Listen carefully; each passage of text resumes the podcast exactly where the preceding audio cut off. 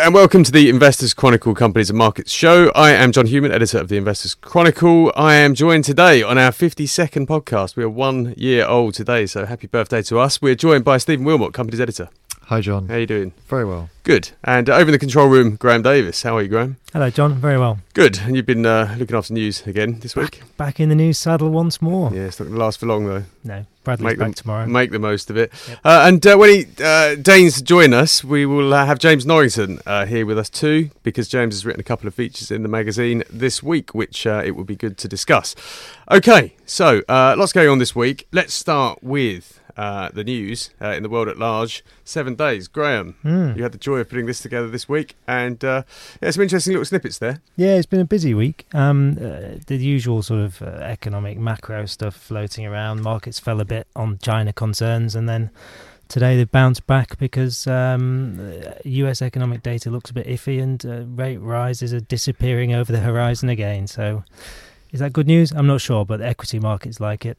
Yeah, it's uh, it's uh, a recurring story Yeah, now. absolutely. It seems, and uh, I mean, to my mind, the, the link between what the US rates are going to do and what the markets are doing is, is becoming increasingly tenuous. Because I think the last time that we, we knew they postponed the rise, the markets actually fell in Hmm. response. So Yes, yeah, it's it's it's, becoming very hard to second guess what, very uh, difficult to what's going to happen. to read that one, yeah. But but thankfully we have plenty of sort of corporate stuff going on, um, which which is of interest. We had a couple of big M and A deals announced, uh, and some very interesting IPOs as well. I mean, the, the main M and A the week started with the final terms of the S- SAB Miller and AB InBev deal, which looks like it might be the third biggest takeover in history. Wow.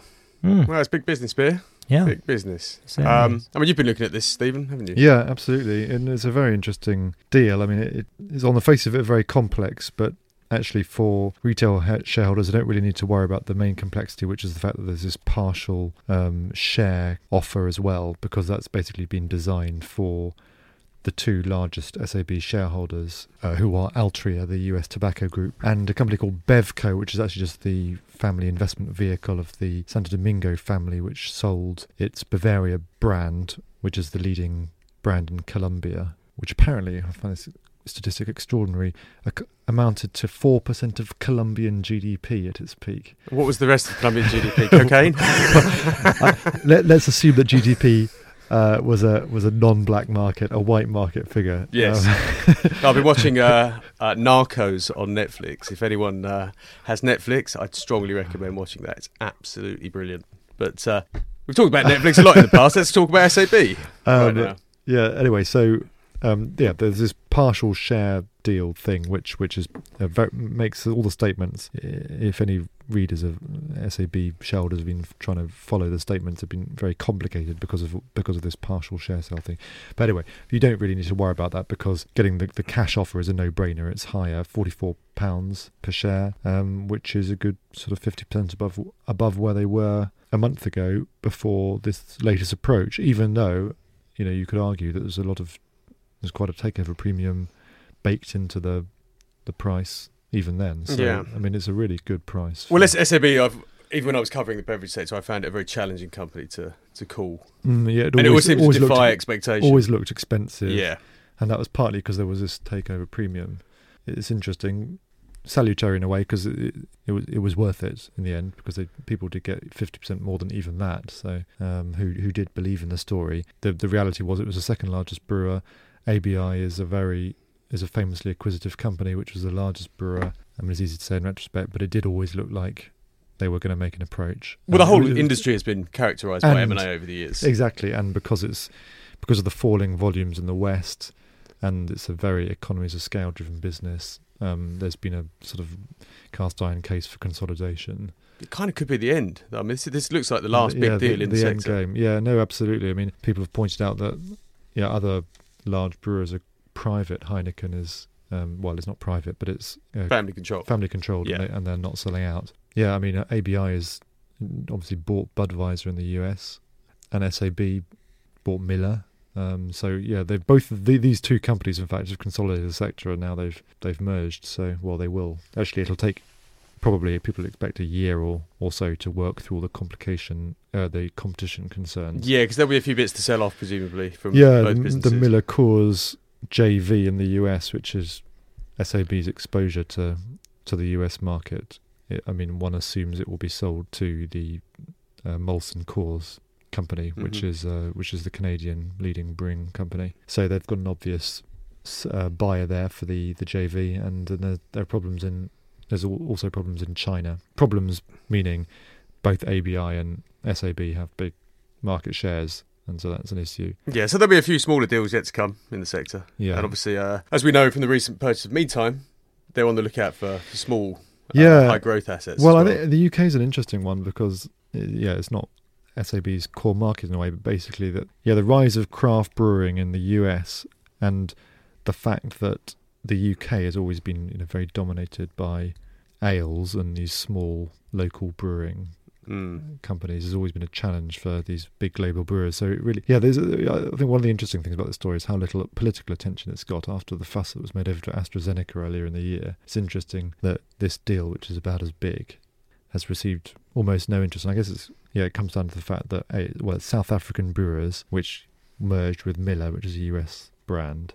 So Mm. it, it kind of feels like a foreign deal in a way, doesn't it? Yeah, okay, interesting. I noticed Diageo had flogged its wine business this week as well. Yeah, to an Australian company. Um, I think that's. I mean, Diageo's got these problems in China because of the clampdown on um, gift giving, and Mm. seems like chi- as in Ch- in China as in the West, giving a bottle of spirits is a classic gift. So Yeah, it's it's had its problems, and so it's you know it's trying to focus on its core business, the classic. the of, usual. Yeah. The usual. I'm talking to China. I noticed there was some pretty pretty iffy data out from, from China, Graham. Yeah, the balance of trade um, has ballooned out to sixty billion dollars. So imports in September fell by seventeen point seven percent. So uh, it's signs, further signs of, of real domestic problems, potential domestic weakness in China uh, there. So um, exports dropped a tiny bit, but the, the, it was the imports that was the big uh, headline figure this week. And notably, Chinese GDP figure is expected on Monday.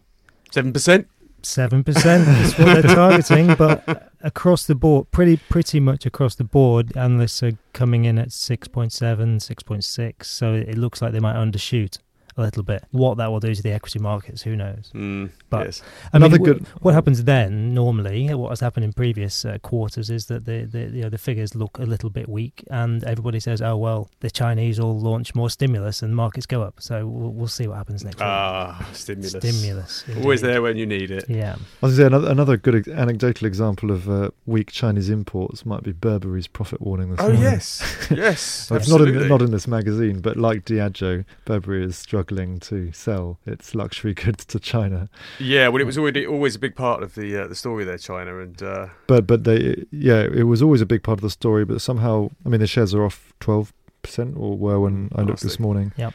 And um, that's because they said um, that yeah, in the second quarter things slowed. Uh, the second quarter meaning July to September. Trade uh, business slowed, snowed, and they mentioned China in particular. So it, li- yeah, it is, um, seems to have been a significant effect there. mm, Mm. mm, worries, worries indeed. Um, let's turn back to M and A uh, because we had some other uh, little deals back here. Yeah, two well, two deals here, which are which are sort of the- two two two love triangles, shall we say? Ooh, Because both Xchanging and a, uh, United Arab Emirates hospital operator, Al Noor, and both these companies are quoted here, uh, uh, and both uh, uh, look like they've got competing bids on the table for them. Xchanging has accepted an offer from Capita, but whilst accepting the op- offer from Capita, has said that it is still in talks with Apollo, a private equity group, on a potential bid uh, of 170p, which would trump Capita's 160p a share Hmm. bid. The Al Noor one's a little bit more complicated. The South African business has, has agreed a combination of sorts with Al Noor, but a rival NMC Health has also said that it wants would like to do a deal with Al Noor. well, NMC is listed here, Mm. isn't it? Mm. Al Noor's shares went up went up twenty percent on the announcement of the deal with um, with, with with Mediclinic, which is the South African suitor. But NMC is waiting in the wings there, so there could be more action there. Just two two interesting little uh, trysts there. Yeah, it's an interesting company, I know It runs essentially hospitals in the United Arab Emirates. Hmm. That's it. Yeah, which but is it's good which, business. which is what NMC does. yeah. Mediclinic is slightly different in that it has South African interests. So- Mediclinic's really quite large. I mean, it's a five Mm. five billion pound company. Oh, I mean, you know, quoted in rand in Johannesburg, but it's a really very substantial company. And, it, and if Mediclinic and does succeed in doing this reverse takeover of Al Noor, which will involve it taking its London listing, it will it will shoot into the FTSE 100. Okay. Well, healthcare is uh, is big business and uh, Mm. only set to go one way, really. Okay. And, oh, James, nice of you to join us. How you doing, James?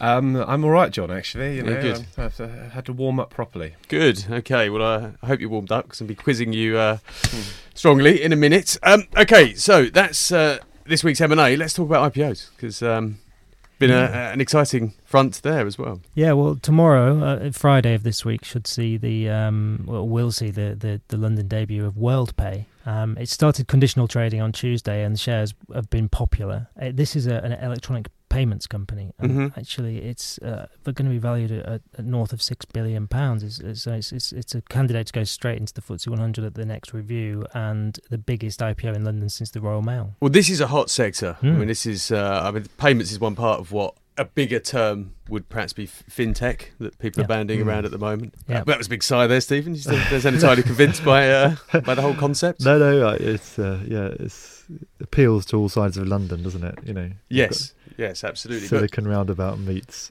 indeed, uh, fintech is.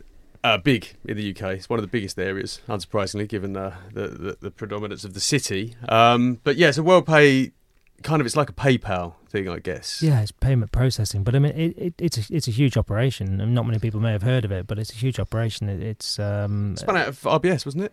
yes, it was, yeah, Yeah. But a couple of private equity uh, groups took it on and, and have invested quite heavily in it, um, rather than taking uh, costs out, which is what private equity often does. Uh, but it, it it's uh, processed 370 billion pounds worth of transactions last year, and the, the first half of this year, uh, transactions of 195 billion. So this is you know there's a, there's a lot of money passing through its systems, uh, I- and I think they're here quoted first half uh, revenues of 1.94 billion and profits of 183 million, Yeah, big. up 13 percent. So growth, you know, it's a growing company.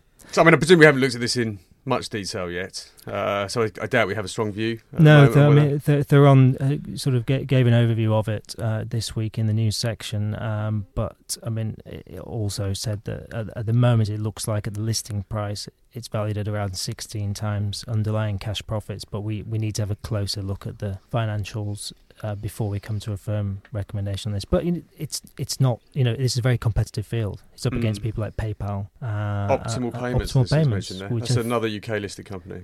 which is also a tip of ours, I think. Oh, is it really? I know Theron's been very keen on that sector, the mobile payments. I mean, everyone, you know, the and Ian Smith, our banking guy, he he wrote that end of cash Yes. um, yes. feature, which talks about this sort of step change that we've seen with people in London, you know, using contactless cards, the tube, and this And it kind seems, of seems to be enabled by mobile uh, proliferation as well, smartphone proliferation. yes. So yeah, interesting stuff. And I notice Apple Pay, of course, you've got as well lurking there in the background, which uh, I notice is being accepted in more and more places. It's, So uh, it's no, a I- growing field. It is a growing field, but then there's a lot of room to grow into. And, um, you know, the, the suggestion that we heard the other day at our uh, growth seminar from uh, Scottish Mortgage Trust was that, you know, payments is a big business and they're stepping in to avoid that, you know, bigger banks, the bigger processors haven't perhaps innovated as quickly as they should. Mm. So there's definitely room for uh, for someone like WorldPay to take a bit of market there. Yeah. Not good news for check printers at the likes of De La Rue and, the, and and so forth, but that's yes. another story. Yes, absolutely. Uh, okay, I notice we have another IPO um, Yeah, well, potentially there's, coming up soon. there's two more. I mean, uh, briefly, uh, not probably one. uh, Some of our some of our readers might be interested in this, but they're not going to be able to get hold of the shares very easily. Is, is Ferrari is uh, is is floating, or Fiat is is floating ten percent of the Ferrari business in, Right. in New York, which will give it a valuation uh, of around ten billion dollars. I think I think I'll give that one a miss actually. Yeah, yeah. Exactly. Um, McCarthy and Stone looks a lot more interesting. Yes, formerly a quoted company in the UK. It was taken private um, in, in in 2006. But yes, it, it's a retirement specialist builder, um, which has 70% of that market, which is a growing market, and that is looking at a valuation of about a billion pounds Mm. uh, in, a, in an IPO, which you, you can imagine is going to be a popular one. I would imagine so. I Mm. mean, retirement properties is something I've been looking at for, with a pers- Really? from a personal perspective, not for me. Something you haven't told us, John? no, I'm, yeah, I'm retiring. So no, we're looking at um, my my uh, wife's father Mhm. is elderly, so we're looking to move him closer to us. McCarthy and Stone building a big development at the top of my road. Um, so we are going to have have a look at that. They're a big developer, Mm. and they're premium. So the prices of these flats are not cheap. Yeah. Not cheap at all. But of course, the other aspect of the retirement properties is the, the service charges. Yeah. Um, so yeah, lots of sort of on-site care facilities, that kind of stuff, and yeah, it's it's, it's expensive stuff. So uh, I would imagine a good business for someone to be in. Um, so again, something I suspect we'll take a, a good look at. Definitely. Um, It, it will be interesting when it when it floats to have a look, proper look at, at, at you know the, the operating margins and so forth, and how that compares to the standard house builders, and are they really a premium? You know, are they a premium? Should they be given a premium valuation? I would suspect so, but uh, Are they for sale then, or you buy them. you buy them? Yeah, Mm. you buy them So it's a house builder, but essentially. in a niche. It's, Interesting. exactly. With Exactly. services added on. But with extra services added on, which I guess was was where the extra margin potentially comes from. Hmm. It's going to be very interesting to have a deep look at that when it comes out. Yeah, Mm. absolutely. Um, is it something you've come across in your uh, travels as a property journalist in the past, Stephen? Um, Retirement? well, not really. I mean, Helical Bar, which is a developer, it- it got it got into it pre-crisis, I know, and it, it has long been considered a, an attractive niche. Mm. But uh, um, the property sector, as far as I know, doesn't do do it at all, uh, with the exception of Helical.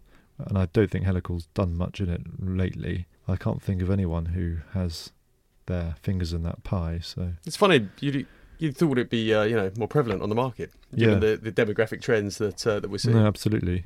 Um, and people, everyone agrees that there's a under provision of this kind of property, and you know that we've got this ancient housing stock completely ill adapted to the aging population, and yeah, it's a it's a common complaint you hear that there's a business need for it. But anyway, so that that might be a reason why it attracts a premium on the stock market. The Mm. fact that it's a pure play on a sector you can't really get elsewhere, seemingly. Yeah, absolutely. Um, talking of property, let's uh, quickly turn to your taking stock column this week because because you've written Yes, about commercial I property. Yeah, I had an interesting chat with a guy called uh, Mike Brown, who's the um, CEO of a, a company called Prestbury that um, used to run Max Property and now runs Secure Income Trust, and, and that kind of made me want to have a, a look at commercial property again. And uh, yeah, I mean, it, it's just a, it's a market which is doing incredibly well, basically.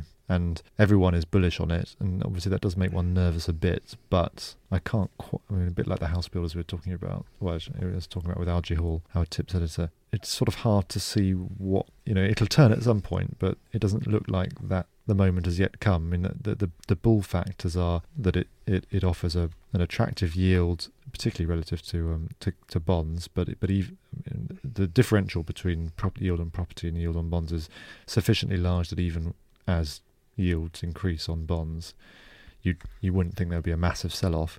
And the issues that have, the industry has faced in the past, in the late 80s, it was undone by overdevelopment.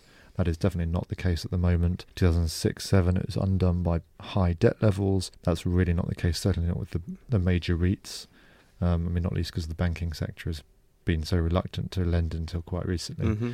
Um, so it's hard. To, I mean, you know, maybe this is the the, the problem is that uh, with every crisis, there's an, an, a different reason, and it's hard to see what that is in advance. But certainly, the reasons for the last two property downturns don't look like they're going to be repeated.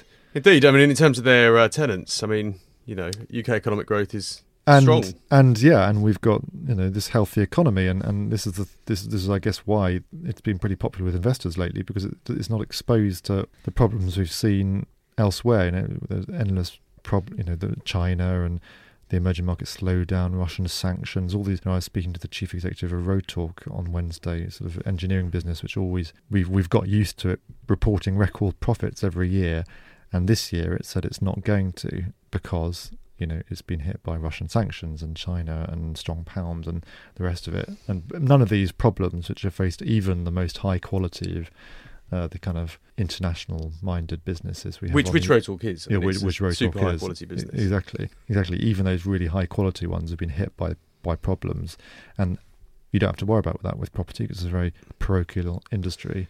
Hammerson's the only one that owns stuff outside of the UK That's in France. in France, and it's just bought this Irish business as well. But um, yeah, the rest of them are really very local businesses that's exposed to the reasonably strong business recovery. I mean, I guess one thing uh, you mentioned here is to be wary of those companies that perhaps have exposure to, To re- shopping centres. to retail, yeah. So retail is the weak spot and has been the weak spot in the recovery, and it's that's because of e-commerce competition from e-commerce and the fact that it was it was overdeveloped in 2005, 6, 7. So there's still a legacy of shops that hasn't really been eaten up by the recovery um, as re- you know retail chains have have reduced their store estates. Mm. Well, I noticed this week that uh, Walmart has had a big profit warning. In fact, today. Yeah, Um, and it's blaming Amazon, I, I guess, pretty squarely for that. Well, yeah, it's it's it's investing in e-commerce. Now, it's, it's really very interesting that um, it's it's said that because it needs to re in, well, it, it's having to pay its staff a bit more, which is another local theme in the UK, which property isn't exposed to, but Mhm. a lot of businesses are. But also, yeah, it's having to invest in in e-commerce, and um, that is very expensive. And we actually there's a, there's an example of that in the, this week's results section here. N Brown is another company which um, has long been touted as a recovery story, but yeah, it's just the costs of transitioning to from a catalogue business to a this is this plus-sized Yeah, retailer. I know it very well. Yeah, yeah, you used to cover it. Not The- that I, sh- I don't shop there. Yeah. It's- it's it. yeah, the, it used to be a catalogue retailer Yes. predominantly, and and it's been shifting towards a digital model. You know, you'd have thought it was well placed. well, it used to say that it was well placed. We're as a But catalogue some- retailer, so- we are especially well placed to make the transition right. towards digital retail. And we all know that Next, as a catalogue retailer, has, has done the digital transition really well. But for some reason, N Brown hasn't been able to do it without incurring massive costs. So that anyway, that, that's just a, a, a side point. But yeah, Walmart has discovered that it, it can't continue to churn out profit growth and keep on top of new technology, which Mm. is a problem that most retailers have had. Indeed. So I guess I guess the uh, the kind of lessons to learn are if you're going for property, there's still a lot of life left in that market in commercial property, but be careful of perhaps some of the segments of it. Yeah, be careful of some of the segments and and be careful of over complacency. I mean, I, I don't know. I don't think we're there yet, but at some point the cycle will turn, and we all know from history that these things happen in a way that you don't always expect, and so Yes. you just have to be quite wary. But it, it all does look. It's going gangbusters. It looks like that's continuing. No particular reason to worry yet. Okay. Should we stick with retail very briefly Mm. uh, while we're on uh, results? DFS had uh, made the results. Looked all right. Yeah. Um, in fact, we, we were moved to put them on a speculative buy because the shares are trading on 13 times earnings, and you know it's not a super high quality business, but it it, it looks like it's a reasonably attractive entry price. You know they they had like for like growth of of nearly five percent um, the year to August, which is pretty good. Partly this is a housing story, I guess.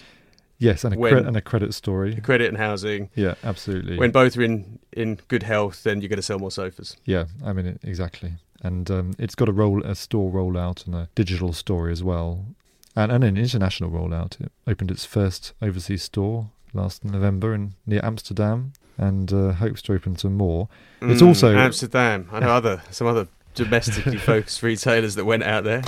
Carpetright. Carpet right. It's- Well, I was going to say Carpetright springs to mind. yeah, it's funny you mentioned Carpetright because it really is a, a strong parallel. I mean, Carpetright over the summer, I think it was, came out and said we want to broaden our appeal, by which it meant attract more middle class customers. I've bought carpets from Carpetright. I would consider myself middle class. Well, you are fulfilling every dream. Absolutely. Um, but uh, DFS has said almost exactly the same thing in its Mm. results. Might seem sensible. Yeah, Seems but sensible. uh, well, I suppose the risk is that they they you know they have been very successful at focusing on a certain demographic, and um, I guess they don't want to alienate that demographic. But, yes, yes. um, Um, there's another listed sofa retailer, funny enough, SCS, which doesn't, Yeah, well- doesn't look so so rosy there. There was- a profit warning at SCS um, just after Easter. Right, and they hadn't been on the market very long at that No. point.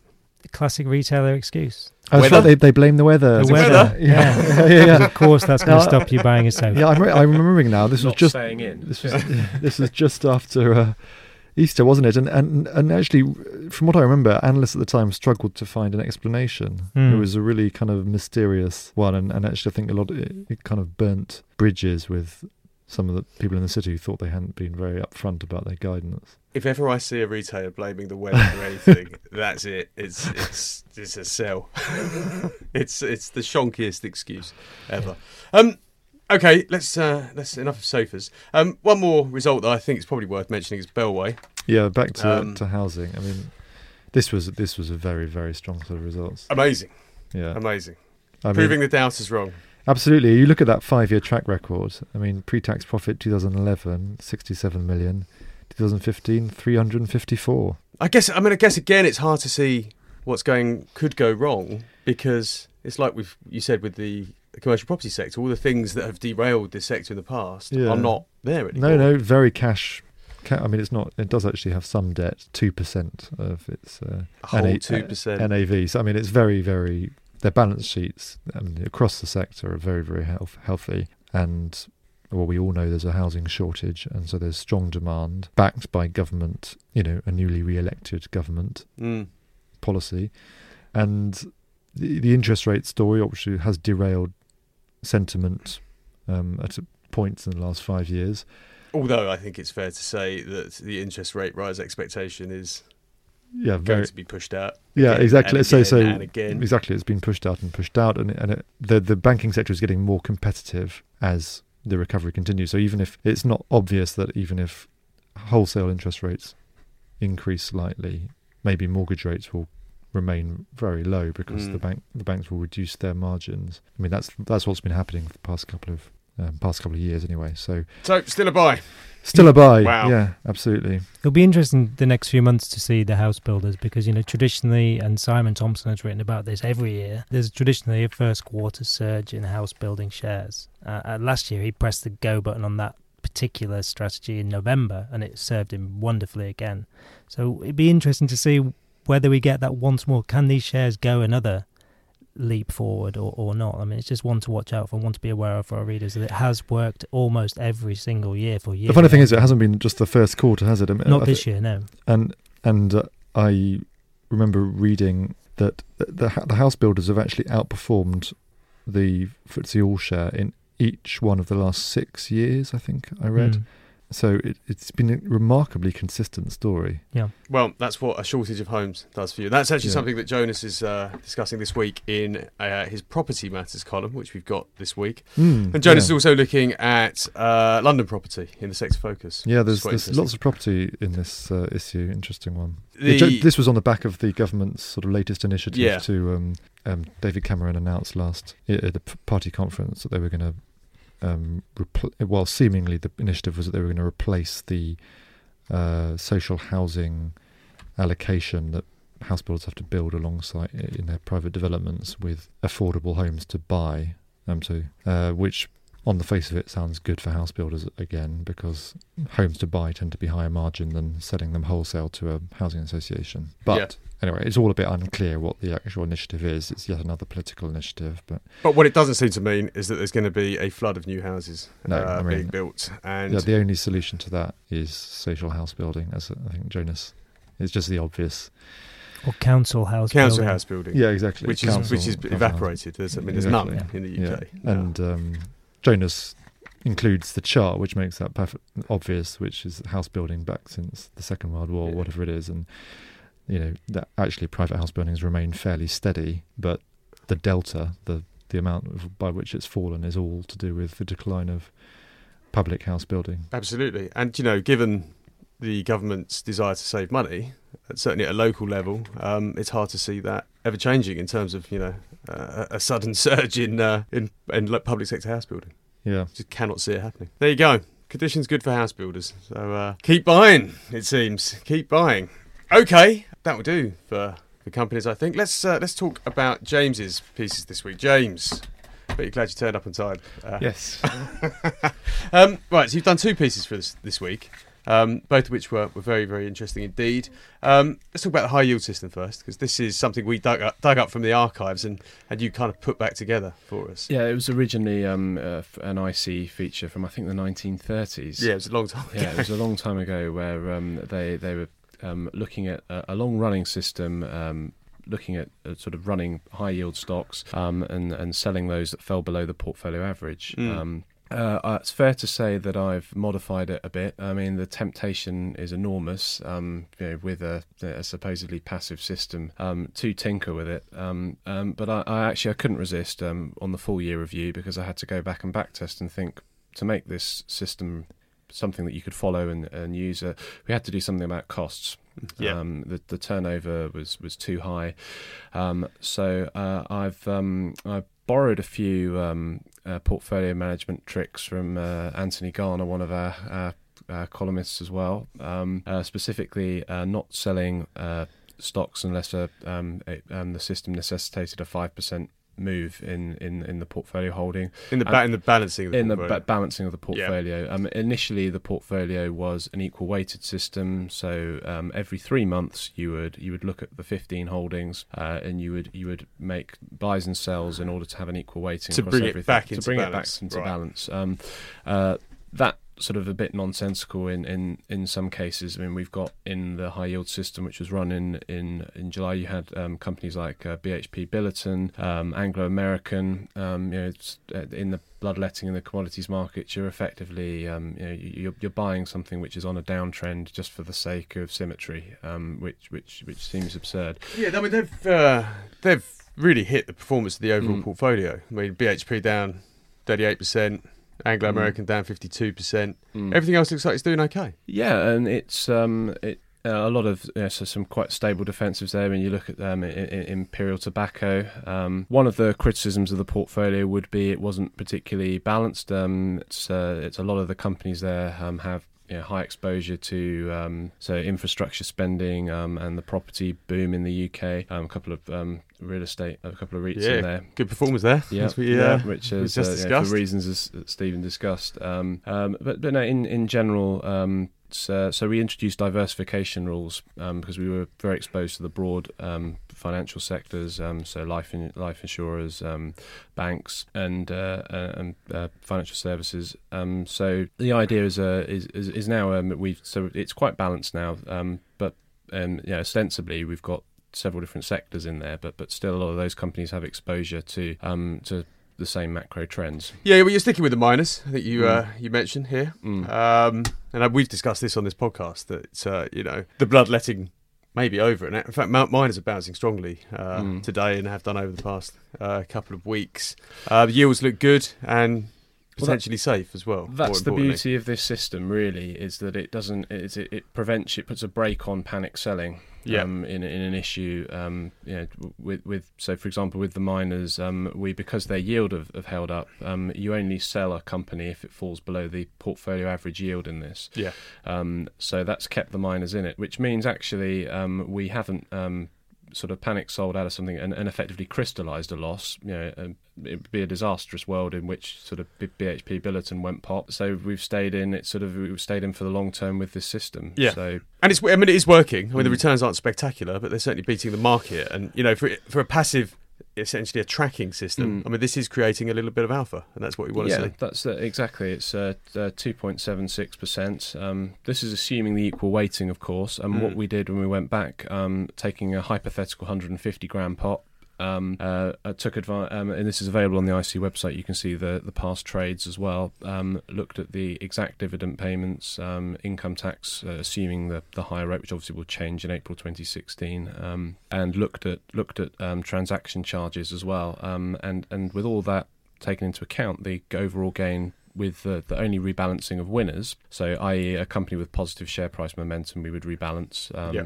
but we wouldn't rebalance a loser, um, which in that version of the portfolio, it's seen the miners, the holding proportionately fall in the portfolio, which which, which helps a lot um, with overall performance. Um, then that would have done 3.45 percent, Okay, so with all costs included, which yeah, that's uh, that's quite a significant outperformance. That's decent. Um, yeah.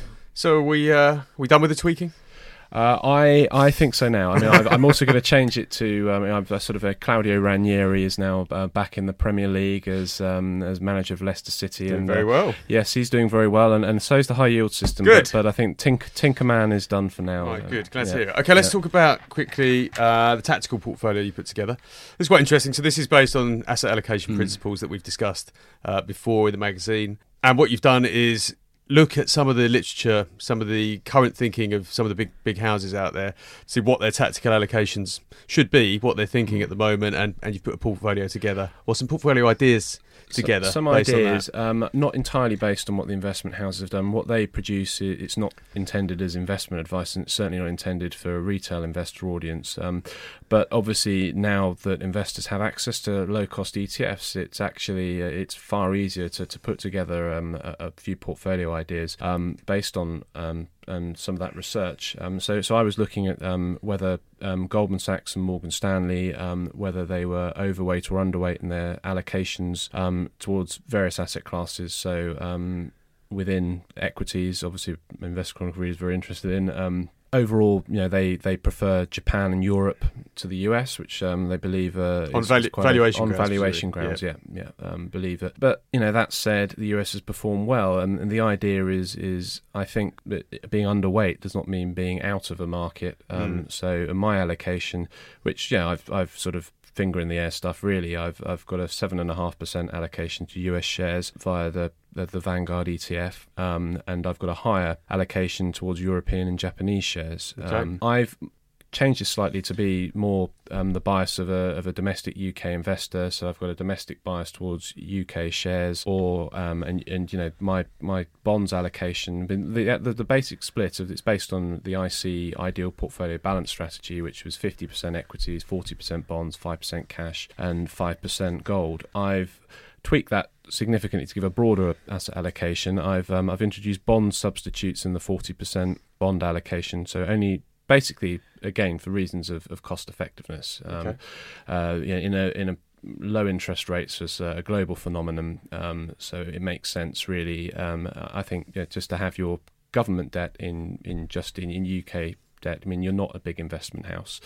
Mm. you you don't need to be. You're not doing clever immunization strategies or whatever. You, you're you're um, you're looking at you know so, so something that's just going to be safe um, and reduce the risk of your portfolio. So UK debt. I've put 10% in high yield corporate debt, which was um, um, something which, um, again, as we talk about um, interest rates being uh, rises, um, kicked further down the line into the long grass, potentially going into 2016. you know, the, the Morgan Stanley did did highlight um, corporate debt as a as potentially um, a good area. Um, so so we've got an allocation there um, for reasons you know Stephen touched on with the yield on property. I've actually stuck some of the um, the bonds allocation into the property. Um, not so the, keen on commodities. I know there's been a bit of a change of heart there yeah. from, from the big houses, but uh, you're not so keen. I well I you know their, their reasoning is sound. as you say, we've seen a bounce in the miners in the last couple of days. I, I think if you're a a private investor wait for a clear uptrend on, on something like that. With, with it, it's it's it's not going to be the it's, it's a it's a satellite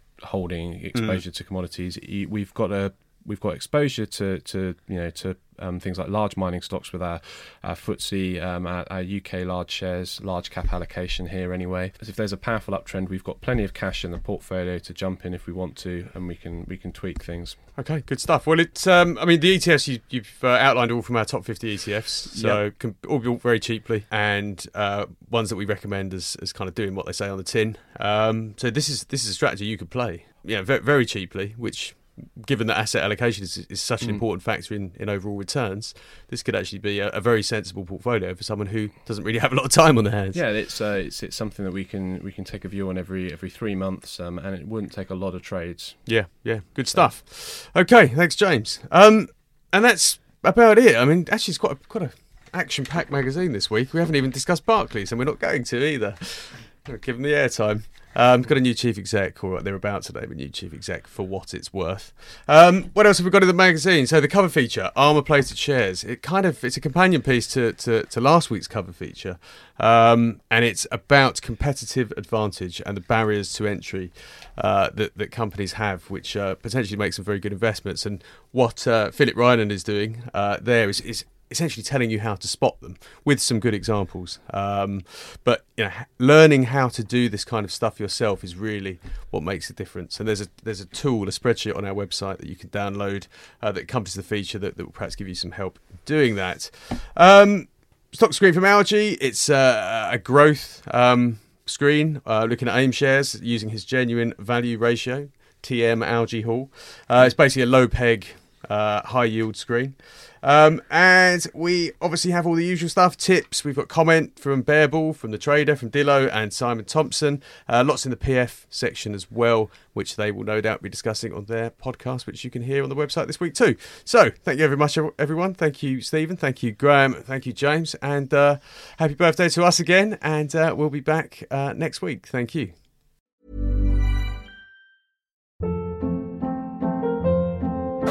Hold up. What was that? Boring. No flavor. That was as bad as those leftovers you ate all week. Keke Palmer here, and it's time to say hello to something fresh and guilt-free. Hello Fresh. Jazz up dinner with pecan-crusted chicken or garlic butter shrimp scampi. Now that's music to my mouth. Hello Fresh. Let's get this dinner party started. Discover all the delicious possibilities at hellofresh.com.